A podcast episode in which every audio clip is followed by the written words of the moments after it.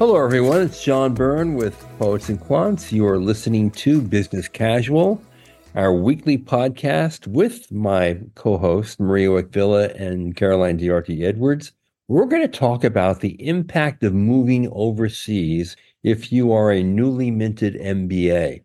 There's a study out by professors from the Wharton School, the London Business School, and Utrecht University uh, on this. Uh, the professors surveyed over 1,300 MBA grads who have pursued international careers. And here's what they found. If you are an MBA who has moved internationally once or twice, you will likely get less pay growth compared to those who have stayed put. However, you might very well be a super global. And a super global is an MBA grad who has moved more than four times internationally and, and those folks have actually seen substantially higher pay growth. Caroline, you've you've moved around more than anyone else after getting your MBA at INSEAD of us three. So I wonder what you make of this. Yeah, it's a very interesting article, and um, very interesting that the, the researchers found that with fewer moves, uh, there was a less positive impact on pay than for those super globals who had who had several moves. So, I mean, having moved around a lot, as you say, I think that you know, if you have those opportunities, you are building a differentiated skill set um, where you've demonstrated your ability to to integrate into a new environment, to work across cultures, and so more of those opportunities come your way. So I can see how uh, multiple moves can make someone very attractive to an employer. Mm. And I, I also think that people who get those opportunities to move multiple times, a bunch of them will be on some sort of expat track, right? Where they are working for a company and they are extremely successful in their role. And those are the people who get picked for the overseas assignments because overseas assignments are often more challenging, right? And big companies have do have experiences of people of moving people around the world and it not going very well, right? And uh, because there's a lot of factors that play into it, eh, uh, people's ability to be flexible, to adapt, it could be language skills as well. It's also um, they may have family who coming with them, and sometimes family factors can can be a positive or a negative when someone is moving internationally. So, so if you are someone who is very successful, you get an overseas assignment. If that goes well, then they're going to offer you another plum job in another country. And so you build up that experience over time.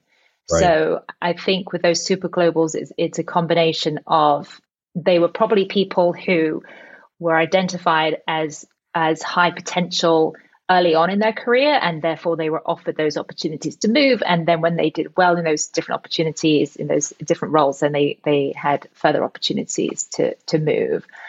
So and of course if you're an expat then you are uh, probably earning more than you would if you had stayed in your home country because you are often getting additional benefits housing um, if you have kids they'll often pay school fees uh, you know it's often a very lucrative deal where people are able to um, take home a much bigger chunk of their salary than they would if they had stayed in their home country. Yeah, true. And I'm also thinking that to be a super global is relatively rare. I mean, then you would be identified as a true global executive if you've worked in four different international locales or even more than that. And there aren't many people who have that kind of experience working in four or more very different cultures from each other. And so I would think that you know that that that provides a lot of value to a global company, uh, and that value has to be recognized by higher pay growth. Now, Maria, you also have worked abroad eh, during your career. Were you paid a lot more or a lot less? so when when I was uh, moved, I actually was on one of these aforementioned expat packages, yes. uh, and so I was moved from the Latin American division based in Miami to Hong Kong, where I worked on big projects. I was based in Hong Kong, but I was working on projects in India and Taiwan, and I did actually get a big. I got a, you know i got a bump up because of the housing allowance as as caroline mentioned so i got a housing allowance um, and then also one thing that we were chatting about a little bit this is a very sort of uncommon perhaps loophole that may not apply to everyone but you know before we started recording john you mentioned this sort of the tax implications like yeah. if you're living overseas you get a break on your us taxes and i just so happened to be you know at the time hong kong had a i believe it was a 16% flat income tax rate which was not a bad thing at all. It was really nice and by the way it was really easy because the government would just send you a bill at the end like you didn't have to fill anything out. It was side note for the IRS in case anyone's I listening. I'm like, it's so much better. I don't know why we don't do that here.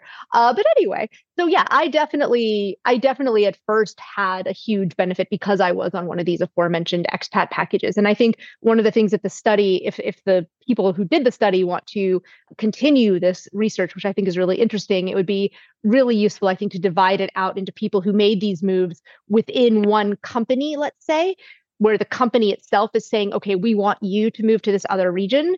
Uh, and then, you know, because if you then move back to say the headquarters and now you can manage four different regions globally from the HQ or from some sort of, you know, main office, now you're that much more valuable to the to the larger to the larger company. I would I would wonder if sometimes some of the the the decreases that they that they found might be if, if people move from one company to another where you know you you then have to reestablish that political capital and reestablish that reputation. And maybe the next company the next yeah the next company in the next country might not appreciate what you did elsewhere. Yeah that's a really good point because you know as an expat you're you are given bennies perks uh, that more often than not uh, really are pretty significant when you add them all up. I know when I went to London, I had a cost of living allowance. I paid virtually no US tax, only a little UK tax. So most of my income was um, free. I had a very lucrative expense account that I can use for pretty much whatever purpose I wanted. Uh, and uh, in in one swell move, I really worked. It worked out really well for me uh, in the three plus years I spent in London early on in my career. And Caroline, you you've been uh, let's see, you've worked in the UK, Indonesia, India, in the United States. Do I get them all? And France. and France, exactly. So you are super super global to me. And and the study mentions something else. They call it the three P's and it's it's really a good lens to view an international opportunity with. Three P's are personal enrichment, professional opportunities, and pay. So while it may be true that if you only have one or two assignments overseas and you aren't an expat being moved there by a company with a lucrative expat package, it, it could well be that, frankly, the personal enrichment and the professional opportunities you gain from that global experience far exceed the pay uh, in terms of their value for your own professional development. I'm, I'm imagining that in both your cases, certainly in mine, uh, there was no question about the personal enrichment and the professional opportunity I was given by moving abroad, which really played a very important role in in my professional development and my personal development. And even though the pay worked out, uh, frankly, uh, the the greater benefit, the greater value was in that enrichment, in that opportunity that occurred. I'm sure that was true of both of you, right, Caroline?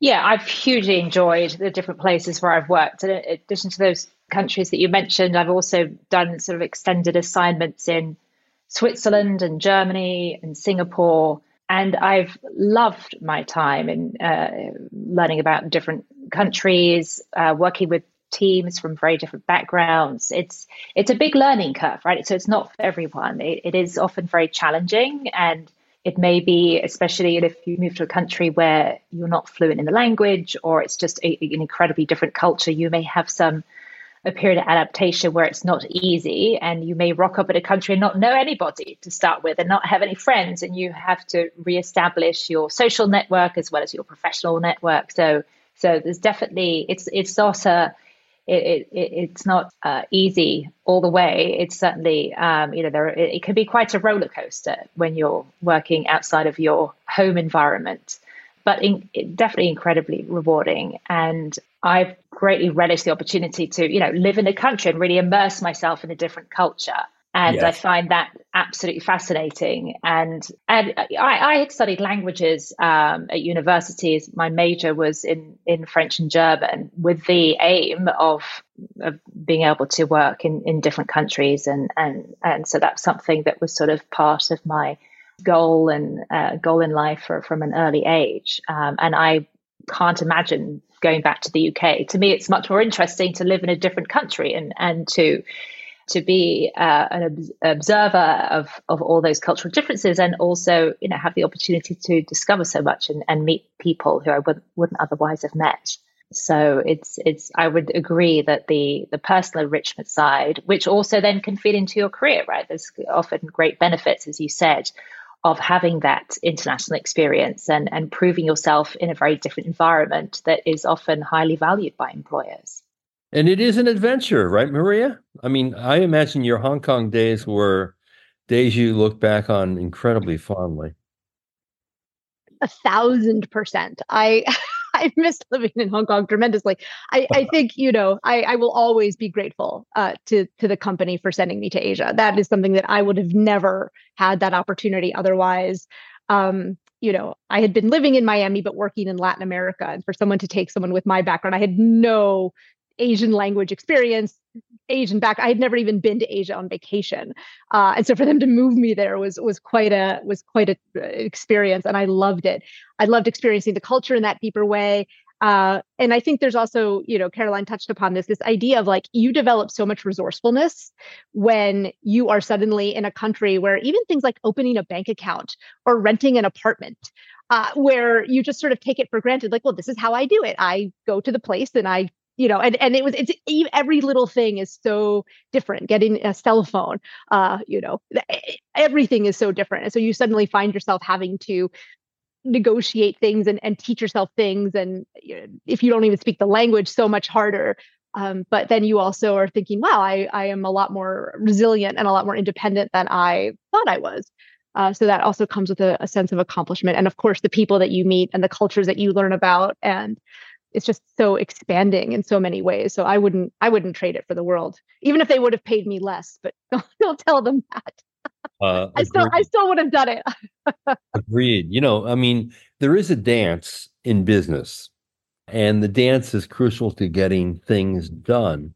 And in each country, that dance is different. Sometimes differences are subtle, uh, sometimes not. But to have worked in different cultures in business is to have experienced different ways that people do business. And I, I think that's extremely valuable because if, if you um, become good at that, you become incredibly flexible. You're, you're like the utility uh, player in a, on a ball team. If you can play all kinds of different positions, you have greater value, even though you may not play each position as well as someone who's always been there. And uh, there is real value in that. And again, I, I think even beyond the value for a company, the greater value is to your own personal development and the friends you meet. And even even professionally, I I remember when I moved to India and we were looking to set up uh, what is today known as Tata Sky. So it's like a satellite TV company, like a DirecTV. Uh, and and there was this big question of you know India is such a vast region and how are we going to are we going to set up individual shops in each of these 1,000 cities across the town and and I remember that when I was working in Chile what they had done is they had this sort of a van that would go from village to village to village because Chile is not nearly as large as India geographically, but it has these very remote mountainous towns. And so I was able to, to bring that idea from one market to another that I don't know that they would have come up with that on their own. Um, and we're even seeing it. I mean, entertainment is is one of those you know environments where you can see it so often. Where you know you see you know, uh, shows like Squid Game on Netflix that are brought over that have become sensations in other countries. Uh, or you see a company like Mercado Libre, which is a the Latin American eBay, which is now you know this high flying stock. So I think this kind of cross pollination, uh, even if it doesn't pay off financially in the immediate term, you get this sort of cross pollination of ideas from going to different markets and seeing what works in different markets and, and what are the similarities and what are the differences and what are the opportunities. Uh, and I think the a savvy, resourceful person can really make a lot with those observations. Yeah, definitely. This conversation also reminds me that way too often applicants and students make a simple calculation about the worth of an MBA that is so wrong. And that is this uh, they look at what the starting salary is uh, after you graduate, and they measure ROI and they measure the worth of the MBA on that first number that people gain after they graduate with the degree. And the truth is, um, more important than that number is your own personal growth. And your personal growth occurs in the program, but it also especially occurs with the knowledge and skills and connections you gain in the program that you then use in the world of work. And, you know, personal growth is as important, if not, if not more important in those early jobs, I think, than the actual compensation you receive. And yet we give little to no consideration of that when you're applying for the MBA or even when you're a student and you see your colleagues going after, you know, the $175,000 starting salary in McKinsey, Bain, BCG, uh, with a $35,000 signing bonus. And you're saying, oh my God, how can I, how can I take this job that I know I really want when I can pay down all my debt in a couple of years with a salary like that? Uh, but personal growth is super important. How do you measure it? How do you, how do you even think about it when you are a student or an applicant and you're thinking about what are you going to do when you get, actually get the degree and you and you do your first job caroline I think it's very important, as you say, to go through that reflection process. And I think it's really worthwhile doing that before you get to business school because once you're at school, you can get swept up by the feeling that everyone is going for the uh, you know the high paying private equity job or the uh, role at McKinsey and maybe that was not something that was your heart's desire beforehand but it's hard not to get swept along with the crowd if a lot of people are targeting something that seems more popular and perhaps more glamorous than what you had initially intended to do.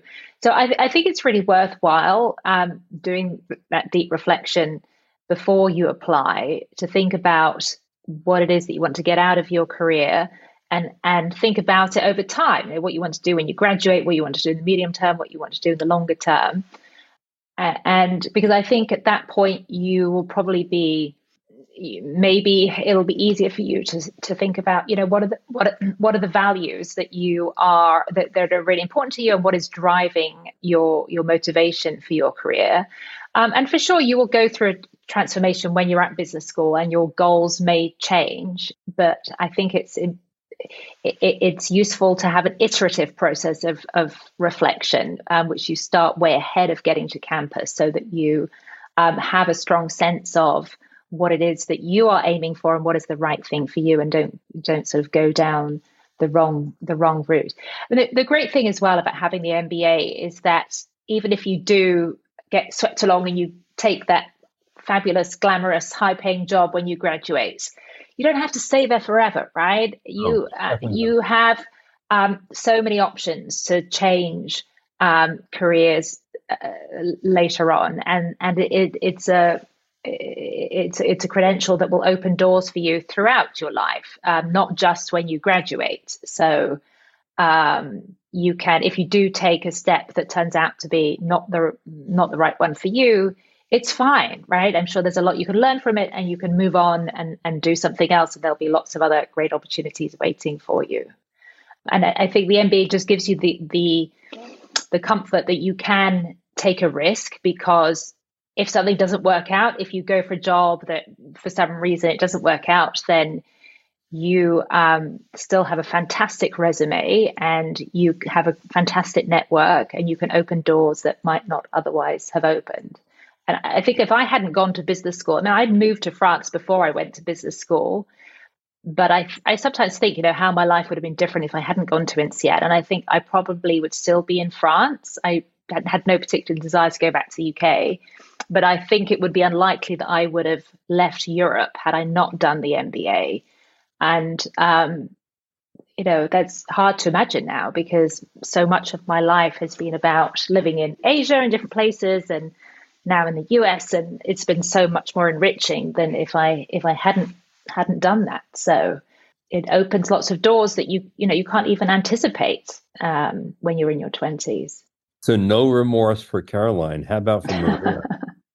I mean, I, I, I probably shouldn't have left this job that I loved so much in Hong Kong. was, uh, I was I was I was I was I was actually warned that I was going to regret it, and uh, the person that warned me of that was right on some on, on many levels. Uh, no, but I think as Caroline was saying, I think going into business school with a sense of what your values are and knowing that you will undoubtedly have to make some trade offs at some point and before you're in that crucible moment, going in prior to that and saying, okay, if I am faced with a choice and I have to choose X versus Y, uh, salary versus location, uh, you know, growth opportunity versus stability, entrepreneurial excitement versus, you know, the large company day to day that that won't be, you know, that will probably be a lot less uh, you know, we'll have a lot less twists and turns, but you know there there definitely there's there's no right or wrong right? It just depends on on who you are and what you want. And so sort of thinking in advance where what am i going to prioritize? And if i'm given a choice between x and y how am i going to make that choice? Uh, i think that's that's really beneficial.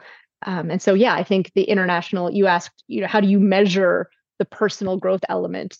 It's hard to do before you you've actually done it but i think afterwards you can say well how would like yeah, as caroline mentioned a second ago how would my life have been different if i would have never left france? You know for me how would my life have been different if i would have never left miami? You know and, and it, it doesn't take a lot of thinking beyond that moment to say like oh yeah no actually it was completely worth it for me to to expand my horizons and uh, get that extra that extra experience. That's so true well there you have it the impact of moving overseas on mba pay Sure, the study may find that it could actually hurt your pay prospects by moving internationally. Um, but, you know, uh, if that is in fact true in your case, you got to think about the other two P's personal enrichment and professional opportunity.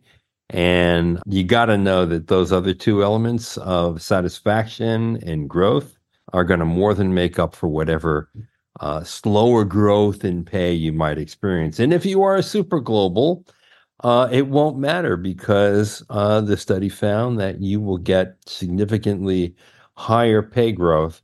Interestingly enough, the study doesn't really give us any numbers, which actually is kind of unsatisfying to me. Um, but it is interesting nonetheless. So look it up MBA pay, the impact of moving overseas. It's on the Poets and Quants site. Uh, it's had over 35,000 readers already, uh, and maybe you're already one of them. And in any case, we hope you enjoyed our discussion. Good luck to you and your MBA journey. This is John Byrne with Poets and Quants. You've been listening to Business Casual.